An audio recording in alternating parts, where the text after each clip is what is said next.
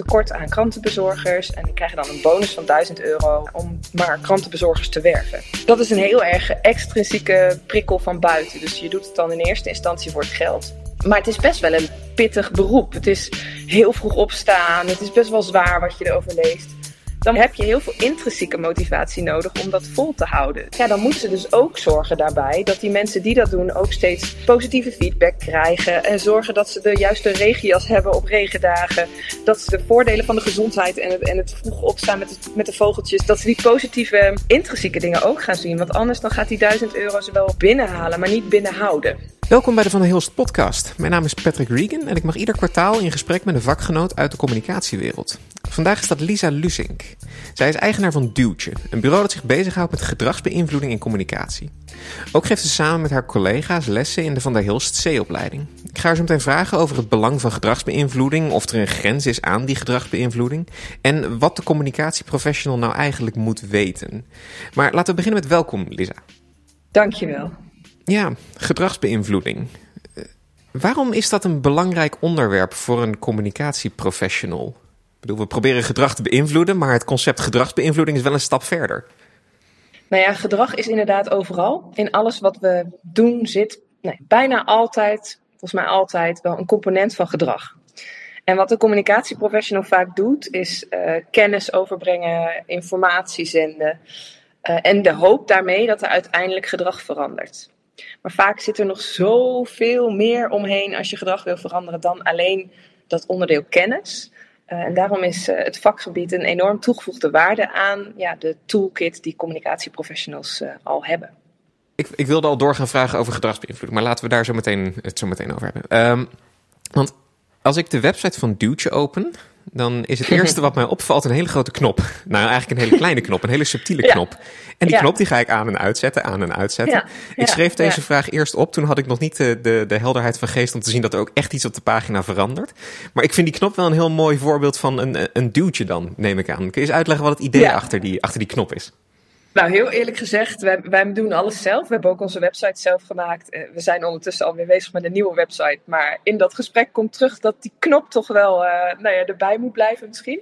Het, ja, hij is gewoon ontstaan omdat we hem tof vonden. We wilden dat je, dat je mensen een beetje prikkelt, uitdaagt en dat er iets gebeurt. Dat is eigenlijk wel heel typisch voor ja, wat duwtje is.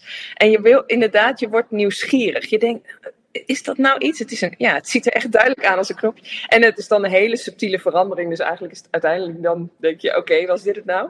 Maar ja, het is een beetje een, een uitlok, een beetje teasen. Daar is die uh, ja, voor bedoeld. Het is inderdaad ook wel een hele mooie teaser naar wat, wat Duwtje dan uiteindelijk voor staat. En wat het inderdaad... Ja, inderdaad. Ja, en het geeft denk ik ook heel veel van het karakter van het bureau weer. Het laat ook wel een bepaalde speelsheid zien. Ja, ja, en een beetje, een beetje eigenwijs, een beetje net anders. Dat is wel, uh, ja, dat klopt wel bij ons. Ja. Leuk. Um, over, over jouzelf. Je bent dus gespecialiseerd in gedragsbeïnvloeding. Um, ja, dat klopt. Hoe kom je daar, hoe kom je daar überhaupt mee in aanraking in, in eerste instantie? Nou, ik, uh, ik was daar toevallig laatst over aan het nadenken van uh, hoe ben ik hier eigenlijk gewoon, want ik doe gewoon precies waarvoor ik gestudeerd heb. Dat is wel uh, heel zeldzaam trouwens lekker. ook. Ja, precies. Meestal spreek ik mensen die hebben dan biotechnologie gedaan en die zijn in het vak beland. Maar ik heb echt gewoon gestudeerd waarvoor, wat, wat ik nu ook doe. En ik zat terug te denken, en mijn opa noemde mij vroeger altijd, die had als bijnaam Aagje. Want hij vond mij een nieuwsgierig Aagje. Dat zei hij altijd, want ik ging altijd, de, uh, waarom, ik ben die fase eigenlijk nooit ontgroeid. Kinderen hebben dat rond een jaar of drie of zo geloof ik. Nou, ik ben uh, 34 en ik heb het nog steeds. Ik ben gewoon heet zo heel nieuwsgierig aan het kijken waarom mensen doen wat ze doen. En dan vooral groepen mensen vind ik heel fascinerend. En ik heb ook uh, op de middelbare school een uh, profielwerkstuk gemaakt over de onafhankelijkheid van de strafrechter. Ja, ja, ik uh, nam, het, ik nam het heel serieus. er kwam ook een, een, vriend van mijn ouders als strafrechter en ik vond ook daar was ik super nieuwsgierig naar. Dus ik mocht meedraaien en nou, ik geloofde niet dat je um, als rechter onafhankelijk kon zijn. Want ik, nou, en als ik nu, ik had laatst dus dat werk stuk teruggevonden. En dat staat bol van de sociale psychologie. Want ik vroeg me af, ja, als iemand als een zwerver eruit ziet, of iemand uh, als een pak, in een pak tegenover je staat, dat ging ik dan aan die rechter allemaal voorleggen, dan, uh, ja, dan beoordeel je diegene natuurlijk anders. Want die ziet er anders uit. Of een vrouw, een knappe vrouw. Of een, uh, allemaal, ik geloofde dus niet, dat vonden die rechters allemaal, ze vonden het geloof ik aan de ene kant wel grappig, maar ook een beetje irritant. Want ik trok hun hoogste goed, de onafhankelijkheid, trok ik gewoon als guppy even in twijfel. Maar dat, ik, ik denk, als ik zo terugdenk, denk ik dat daar bij mij wel echt begonnen is, die, die fascinatie voor gedrag en uh, onbewuste processen. En ja, dat is precies uh, wat ik nu ook doe. En je bent dan op een gegeven moment denk ik ook iets gaan studeren in die richting? Ja, sociale psychologie aan de Radboud Universiteit in Nijmegen.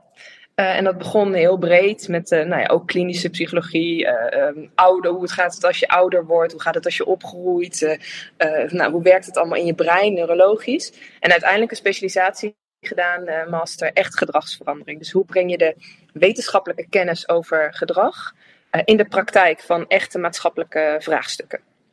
En daar zit dan denk ik ook de link naar communicatie. Of heb je die uiteindelijk ja. een beetje zelf gekozen?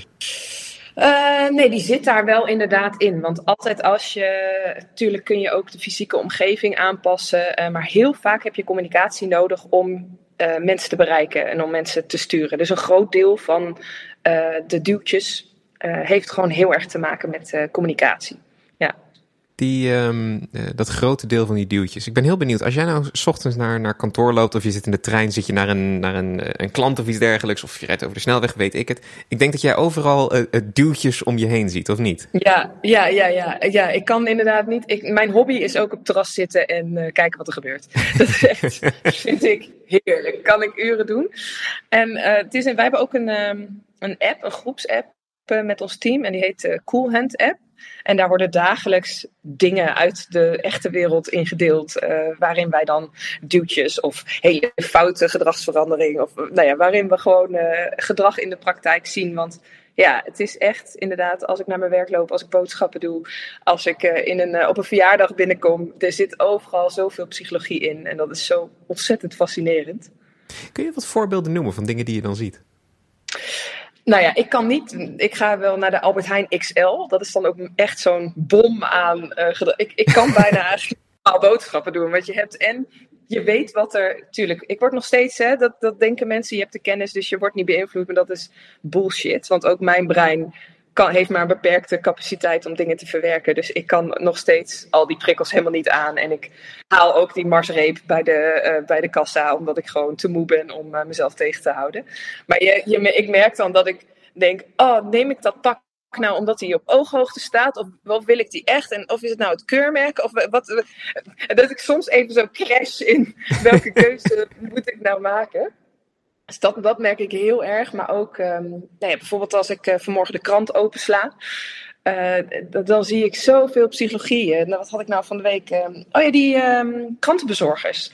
Die krijgen dan een bonus van uh, 1000 euro. Een tekort aan krantenbezorgers. En die krijgen dan een bonus van 1000 euro nou ja, om maar krantenbezorgers te werven. Dat is een heel erg extrinsieke prikkel van buiten. Dus je doet het dan in eerste instantie voor het geld. Maar het is best wel een pittig beroep. Het is heel vroeg opstaan. Het is best wel zwaar wat je erover leest. Dan moet, heb je heel veel intrinsieke motivatie nodig om dat vol te houden. Dus ik, oh, helemaal gefascineerd kan ik daar dan naar kijken. Ik denk, oh, ja, dan moeten ze dus ook zorgen daarbij dat die mensen die dat doen ook steeds positieve feedback krijgen. En zorgen dat ze de juiste regenjas hebben op regendagen. Dat ze de voordelen van de gezondheid en het, en het vroeg opstaan met, met de vogeltjes, dat ze die positieve intrinsieke dingen ook gaan zien. Want anders dan gaat die 1000 euro ze wel binnenhalen, maar niet binnenhouden. Nou, zo heb ik hele dagen genoeg gedragsvraagstukken waar ik dat met tanden in wil zetten. Ik zit nu echt vast met een beeld in mijn hoofd van jou die voor een schap bij de Albert Heijn staat en daar gewoon compleet frozen, geen idee ja. meer wat ze moet pakken, maar ik uiteindelijk komt er ik kan, Op een pakje boter kan ik echt crashen, ja. nou, dat is dan uh, een beroepsafwijking, laten we het zo noemen. Ja, zeker, zeker. Um, die naam, dat, dat duwtje. Um, Ik vind duwtje vind ik iets heel uh, uh, positiefs hebben. Terwijl uh, ik wel eens bij, bij communicatie en ook bij de dingen die ik dan zelf doe, denk van we zijn eigenlijk proberen, ehm, proberen mensen heel erg naartoe te trekken. En dat, dat trekken, dat voelt heel negatief. Want mensen moeten iets doen, dus we proberen ze die kant op te krijgen. Een duwtje is veel, is veel positiever. Is dat een beetje de, de, de achtergrond van de naam en ook van de, de visie die je misschien hebt op die gedragsbeïnvloeding? Nou ja, het ideale duwtje is super subtiel. Het, in het ideaal vind je iets dat zo simpel is dat je daarna denkt, nou, waarom hebben we dat niet eerder bedacht? Een, een, een, een klassiek voorbeeld is het uh, vliegje in het urinoir. Mhm. Dat, nou ja, op Schiphol hebben ze dat echt gemeten. Er werd dan heel veel geknoeid bij die toiletten. En als ze dan zo'n zo'n zo'n simpel vliegje daarop plakken, ontstaat er een oerbehoefte om dat kreng weg te krijgen. Dat is zo'n heerlijk voorbeeld van super irrationeel gedrag. Want je weet op dat moment dat dat vliegje er helemaal niet echt zit en dat hij ook niet weggaat als je erop richt. Maar toch zorgt dat ervoor dat je daar uh, op richt. En dat zorgt er dan echt voor, ik geloof, 80% schonere toiletten. Dat is zo subtiel. Je, je, ja, je trekt niemand. Want normaal hangen er allemaal van die briefjes op het toilet met willen jullie alsjeblieft en denk ook aan de schoonmaak. En nou ja, allerlei technieken worden er dan ingezet. Maar ideaal is een duwtje zo subtiel dat je inderdaad niet hoeft te trekken, niet hoeft te leuren, niemand er pijn van heeft dat het gewoon gaat. En dat, dat is waar we altijd naar op zoek zijn. Uh, naar zo'n ja, kleine tweak aan de situatie, waardoor het veel makkelijker en automatischer wordt om uh, het gedrag te vertonen. En de naam is wel grappig trouwens dat je dat uh, zegt. wij, hadden, we bestaan nu eh, twaalf jaar en de eerste naam van ons bedrijf was Otherwise, maar dan geschreven met eyes van ogen. Ja, je fronst. het is zeg maar. um, nou, heel moeilijk gedacht en heel ver gezocht met andere ogen en op een andere manier. Dus wij moesten altijd uitleggen wat we daarmee bedoelden, hoe je het schreef. Het was echt psychologisch de meest domme naam die we hadden kunnen bedenken. En toen vertelde ik aan uh, Joris van Ooyen, hij is de um, bedenker van uh, All You Need Is Love, tv-programma, uh, Get the Picture, allemaal. Hij is een conceptontwikkelaar. En ik vertelde aan hem wat wij deden en toen zei hij, Lisa, je hebt nu drie keer duwtje gezegd in het uitleggen van wat je doet noem je bedrijf alsjeblieft zo. oh, oké. dat is een stuk makkelijker over na te denken, inderdaad. Ja, diezelfde avond uh, heten wij Duwtje. Ja. Mooi. Ik vind het wel, wel boeiend. Die, die, je zegt een duwtje moet zo klein en subtiel mogelijk zijn, zo simpel mogelijk. Is er altijd zo'n simpele oplossing of moet het soms ingewikkelder zijn? Je schudt al heel ja, hard nee. Nee, I wish, inderdaad. Nee, nee, het is echt, dat is je doel. Je wilt daarnaar op zoek. Uh, maar soms vraagt het ook gewoon veel meer. We, we, komen ook heel vaak dat soms de basis gewoon totaal niet op orde is ergens. Dat systemen zo complex zijn, bijvoorbeeld, waarbinnen mensen uh, hun dingen moeten doen. Ja, dat, of, of bijvoorbeeld, we hebben bij de Belastingdienst uh, jarenlang gewerkt, heel veel onderzoek gedaan. Nou, dat hele systeem met de toeslagenaffaire zie je het nu heel erg pijnlijk. Maar dat hele systeem is zo complex en dat hangt met zoveel dingen samen. En letterlijk systemen uit het jaar nul, waar dan brieven uitkomen ja, daar is het vaak niet dat je met een hele kleine aanpassing uh, nou ja, hele grote verschillen maakt. Maar ja, je zoekt er wel altijd naar. Hoe gaat dat zoeken in zijn werk? Ik bedoel, je hebt een bureau, jullie zijn met best wel veel mensen, als ik het me goed herinner. Vijftien mensen. Vijftien mensen. Gaan jullie met z'n allen brainstormen over dat soort dingen? Nou, meestal niet met z'n allen. Meestal uh, werken we wel in projectteams van uh, een aantal. Maar we halen ook vaak wel binnen een project mensen erbij die niet in het project zitten. Want wat we heel belangrijk vinden is dat je met een frisse blik blijft kijken. Dus dat nieuwsgierige aagje, wat uh, mijn opa mij altijd noemde, dat je dat blijft. Want als je bijvoorbeeld, nou wij zijn bijvoorbeeld bezig met aardgasvrije wijken. En het team wat daarmee bezig is, heeft ondertussen gewoon ook al een beetje beroepsdeformatie. Die zitten natuurlijk ook al, nou, die snappen de warmtepompen en alle warmtenetten al veel beter dan iemand van buiten uh, dat projectteam. Dus vaak als we brainstormen halen we dan juist iemand uh, die niet zoveel kennis van het onderwerp heeft erbij, omdat dat dan weer uh, extra input geeft. Maar wij werken heel methodisch. We hebben echt vier stappen aan de hand waarvan wij onze analyses doen. Dus eerst stel je scherp, wat is het gedrag wat je wil bereiken? Mhm. Vaak uh, hebben we het over abstracte dingen. Hè? Dat, dat uh, zijn ook wel van die verstopwoorden. We willen gezondheid, duurzaamheid, leefbaarheid, veiligheid. Uh, daar begint het vaak mee, of daar komt een opdrachtgever mee bij ons. En wij filteren dat dan naar heel concreet gedrag. We zeggen altijd wel waar je een foto van kunt maken. Dus mhm. zie je echt voor je wat mensen moeten doen. En op basis daarvan kun je verder het gedrag analyseren. Waarom doen mensen nou wat ze doen? Dat doen wij door uh, te interviewen, vragenlijsten, observeren. We gaan altijd zelf uh, in de schoenen staan. Dat kan letterlijk zijn uh, bij boerenbedrijven de laarzen aan en meerijden op de tractor. Of we zijn in een textielfabriek geweest waar ze echt in 40 graden kleine trommels moesten klimmen. nou ja, wij, wij, komen er op de Zuidas, ook weer het andere uiterste. Wij komen echt op alle ja, plekken en dan probeer je met je psychologische bril ja, erin te staan en te observeren en te zien nee, wat het gedrag stuurt. En dat gedrag analyseren we dan weer aan de hand van gedragsknoppen. Daar komen we misschien straks ook nog wel op. En op basis daarvan ontwikkelen we duwtjes. Dus we doen het heel uh, gestructureerd, uh, koppelen we de wetenschappelijke kennis over gedrag. Wat we zien in de praktijk, uh, wat, de, wat de, de, mensen waar het om gaat ons meegeven, wat er al bekend is over het vraagstuk. Nou, dat allemaal samen kneden wij tot een duwtje. En het liefst doen we dan als vierde stap ook een effectmeting uh, daarop. Dus dat je echt meet, werkt het duwtje? Zorgt dat voor die, die, die uh, eh, 80% schonere toiletten? Uh, of was het anders ook wel gebeurd? Dus dat is... Die, um, die, eigenlijk dat, dat allereerste stukje wat je, wat je vertelde over... je moet het gedrag zo klein mogelijk maken. Is dat dan, hoe klein moet ik me dan bedenken? Want dat is denk ik ook wel iets wat bijvoorbeeld in communicatiedoelstellingen heel vaak naar voren komt. Van ja, uh, we willen uh, dat mensen meer uh, A doen. En dat is dan een heel algemeen ja. begrip. Ja, ja. nee, dat, dat, dat verschilt wel. Soms kun je het heel klein maken. Soms kan het echt zijn, mensen nemen de trap in plaats van de lift in, in dit gebouw. Um, maar het kan ook zijn, uh, bijvoorbeeld voor de gemeente Eindhoven, we hebben een tijdje geleden um, dat meer mensen, automobilisten, die uh, rondom de binnenstad van Eindhoven wonen, die nu met de auto naar de stad gaan op zaterdag, uh, dat ze dat met de fiets doen. Dus zo, nou ja, in, je analyse probeer je dan dus ook, of in je exploratie eigenlijk al, probeer je scherp te stellen, waar zijn dan de meeste, waar komen de meeste automobilisten vandaan, welke, wat voor mensen zijn dat en hoe targeten die om dan naar het centrum te gaan op de fiets. En zo probeer je het in plaats van. Het begint dan met een uh, autoluwe binnenstad. zo begint hij dan. Dus dat. Uh, ja, en dan ineens kom je zo naar waar het gedrag om gaat. Want je kunt. soms is een abstracte doelstelling niet erg als je puur nou ja, iets wil informeren vanuit een gemeenteraad bijvoorbeeld. Of van zo van de gemeente is daarmee bezig. Maar als je echt gedrag wil beïnvloeden, moet je het wel wat specifieker maken. Anders is het gewoon een schot hagel.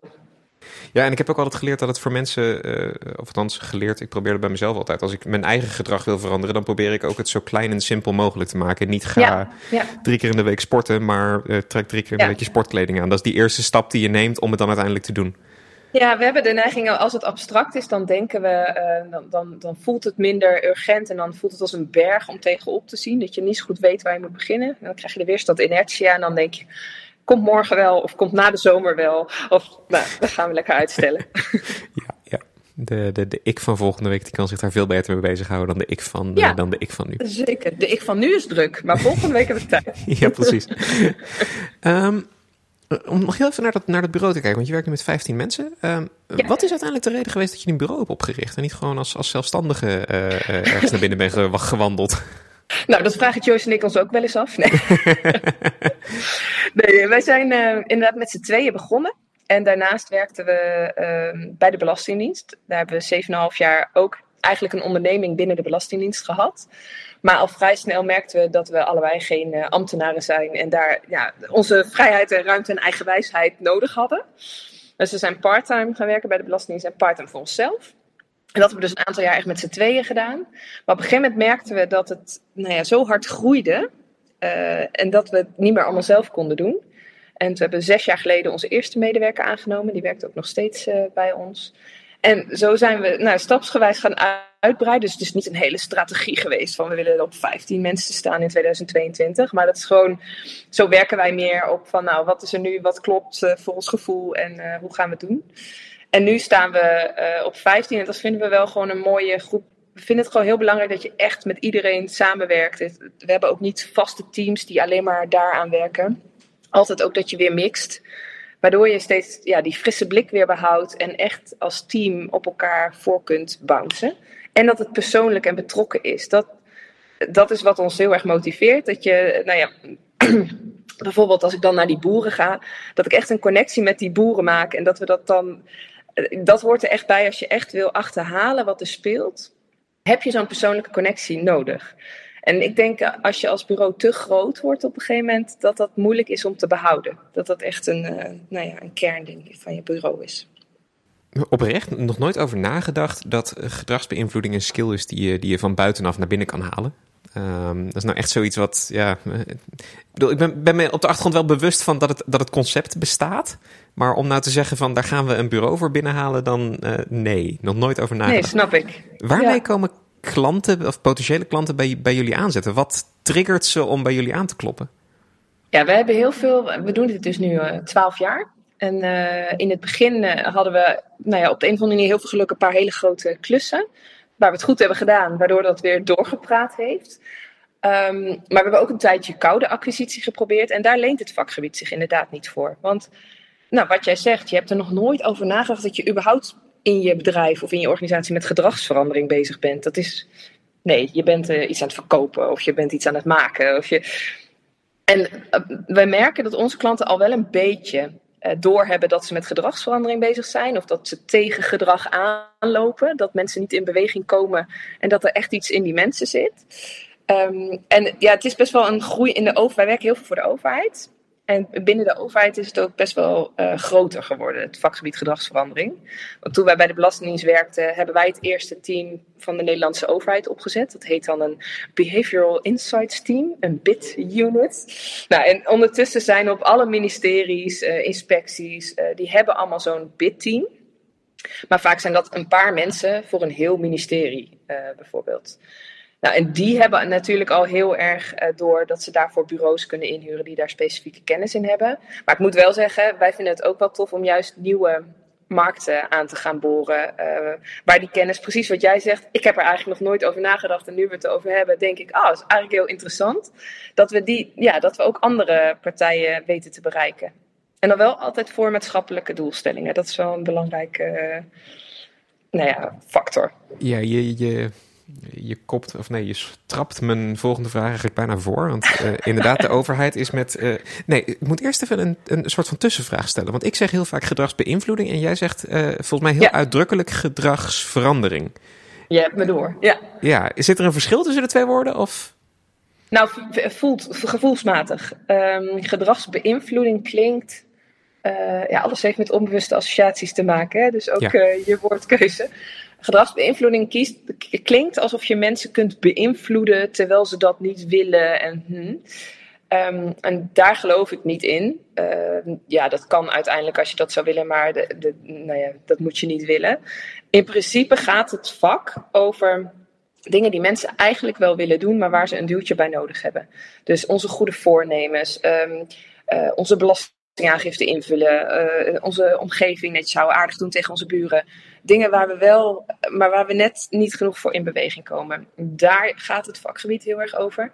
En beïnvloeding klinkt alsof je een, um, een, een, bed aan iemand wil verkopen waar die helemaal niet op zit te wachten of zo. Of, uh, nou ja, of een, een vleeseter, een pertinent vleeseter, zomaar even naar vegetariër. Dat, zo werkt het gewoon niet. Mensen hebben ook nog een, echt een, gelukkig maar eigen normen en waarden. En het moet in lijn liggen met die uh, normen en waarden.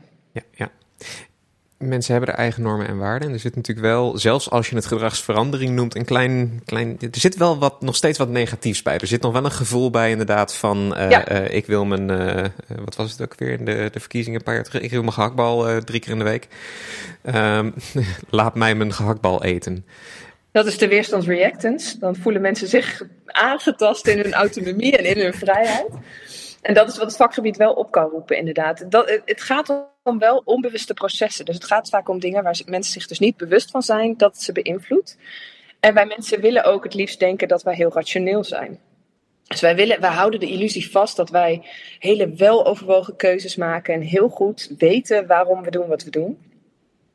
Maar in de praktijk worden we dus gewoon de hele dag beïnvloed door de omgeving, de hoogte van het pak in het schap, de geur, wat de anderen om ons heen doen en zeggen. Wat we geleerd hebben vanuit onze opvoeding. Het is gewoon een heel pakket wat ons gedrag stuurt. Ja, dat, dat roept dan inderdaad wel de vraag op van in, in hoeverre ben jij bezig met de, de grens, zeg maar, van waar je je misschien comfortabel bij voelt? Of is dat een hele duidelijke grens? Je zegt al, we zijn met maatschappelijke doel, doelstellingen bezig. Um, ja, heb je wel eens getwijfeld ook bijvoorbeeld? Hoe zit dat? Ja, we hebben altijd wel. We maken altijd. We krijgen het grootste deel van onze opdrachten. Daar is geen twijfel over. Dat is voor ons gewoon heel duidelijk. Uh, nou, geen twijfel over de doelstellingen. Maar het komt wel eens voor dat we met elkaar bespreken: oké, wat betekent dit? Is dit? Doet dit echt het goede voor mensen? Staan wij hier echt achter? Um, en eigenlijk meestal is het antwoord ja, maar het komt ook wel eens voor dat het niet zo is. We hebben bijvoorbeeld een gesprek gehad uh, met een. Wij, nou ja, ze presenteerde zich als een aardig duurzame energieleverancier. En uh, nou, we zaten ook in een duurzaam kantoor uh, toen we dat gesprek voerden. Maar toen wij doorvroegen, bleek het gewoon prijsstunters te zijn. Die echt mensen binnenhalen. En ook niet als doel hebben om mensen lang binnen te halen. Maar juist die snelle switches. Gewoon om veel geld aan te verdienen. En niet per se het goede te doen voor nou ja, milieu en de mensen. Dus daar hebben we dan ook, nou ja, met die overweging uh, zijn we niet mee doorgegaan. Dus zo hebben we wel altijd dat we nou, onze kennis wel voor het goede in willen zetten. Ik kan me ook voorstellen dat er in je vakgebied mensen zijn die dat wat, wat, wat minder hebben. Uh, ja. Nou, het is natuurlijk, deze kennis wordt ook ingezet in de marketing, inderdaad. Uh, dus ja, ik, maar in ons, wij hebben best wel een niche vakgebied, de echte gedragsbureaus.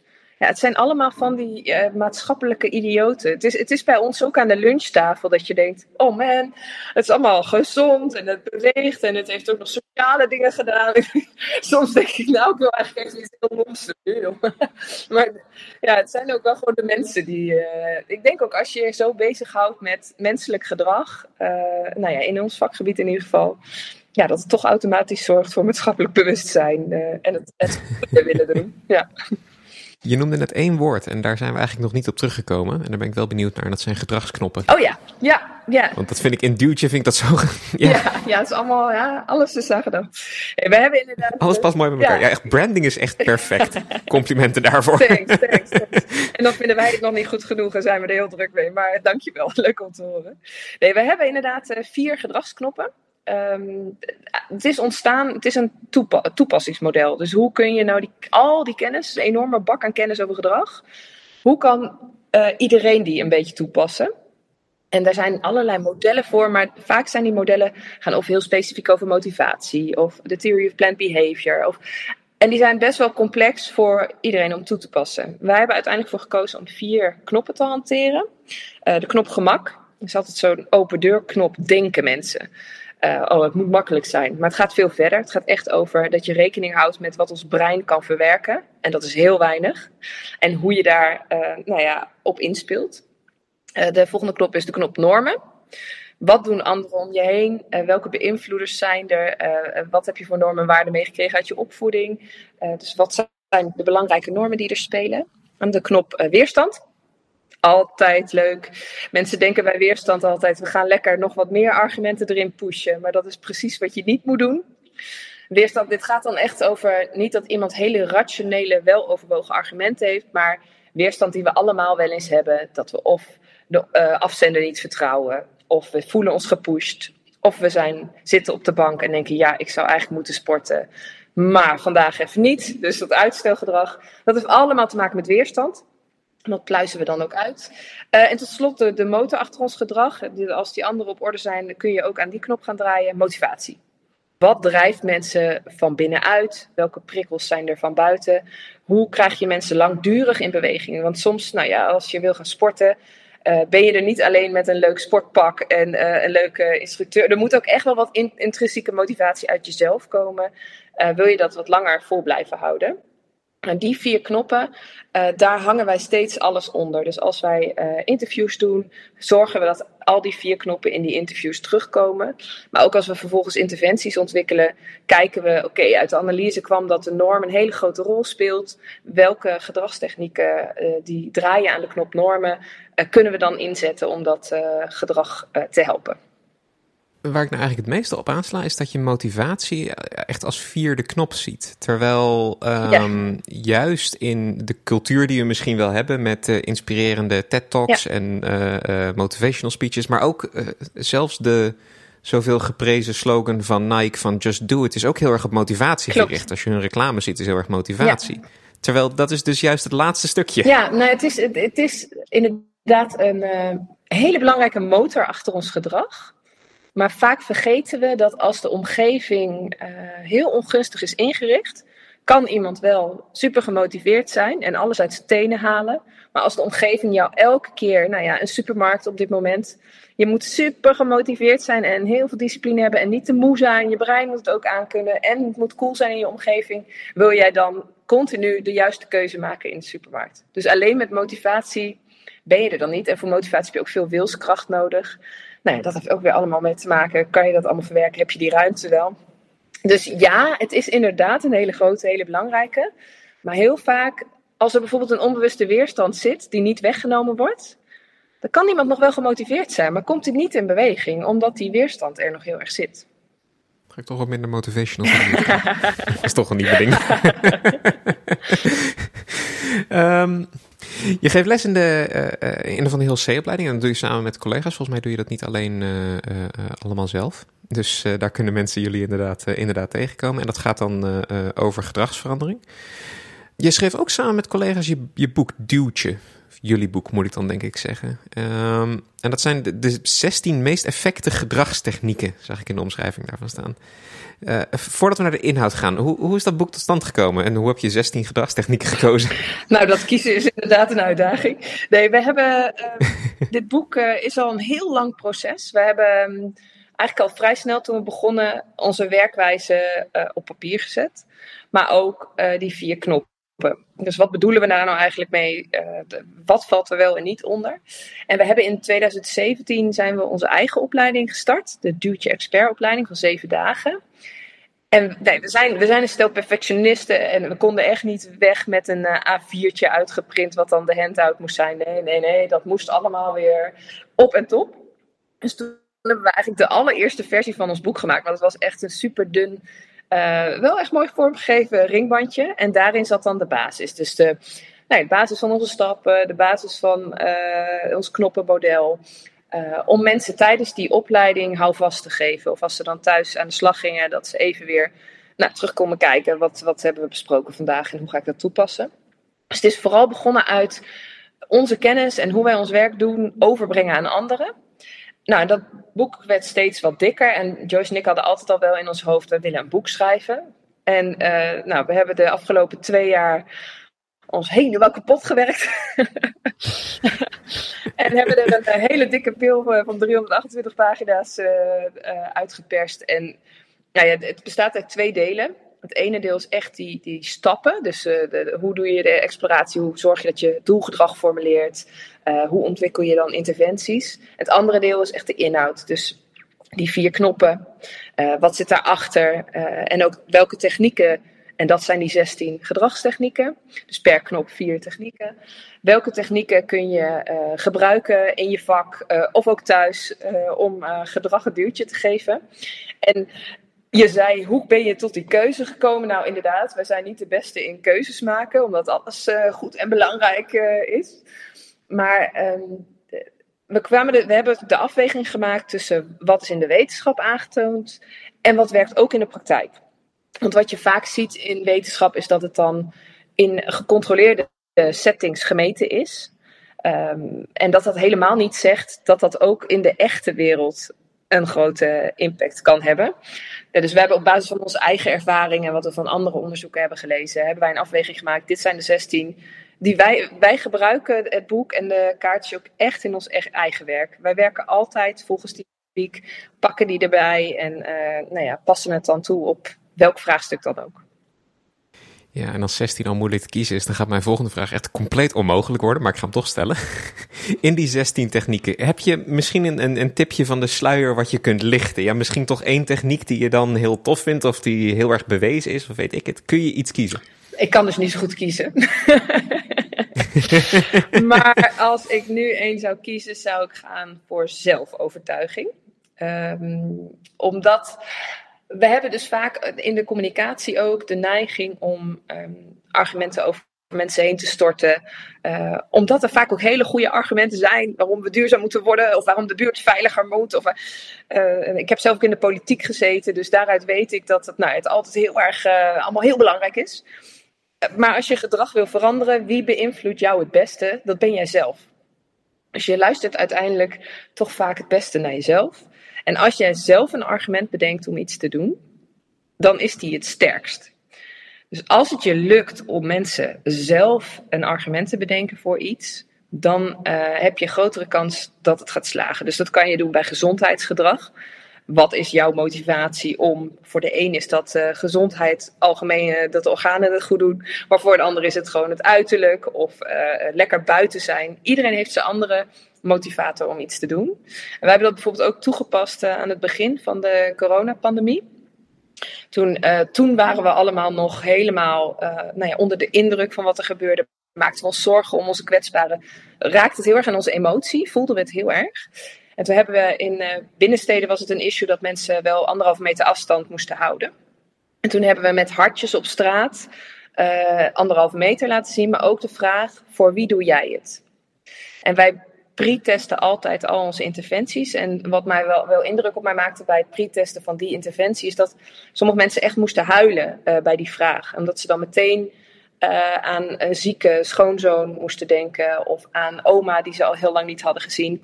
Dus het lezen van die vraag komt meteen iemand in jouw hoofd, waardoor je automatisch dan ook wel die afstand gaat houden en dat die uh, motivatie in dat geval dus naar boven komt.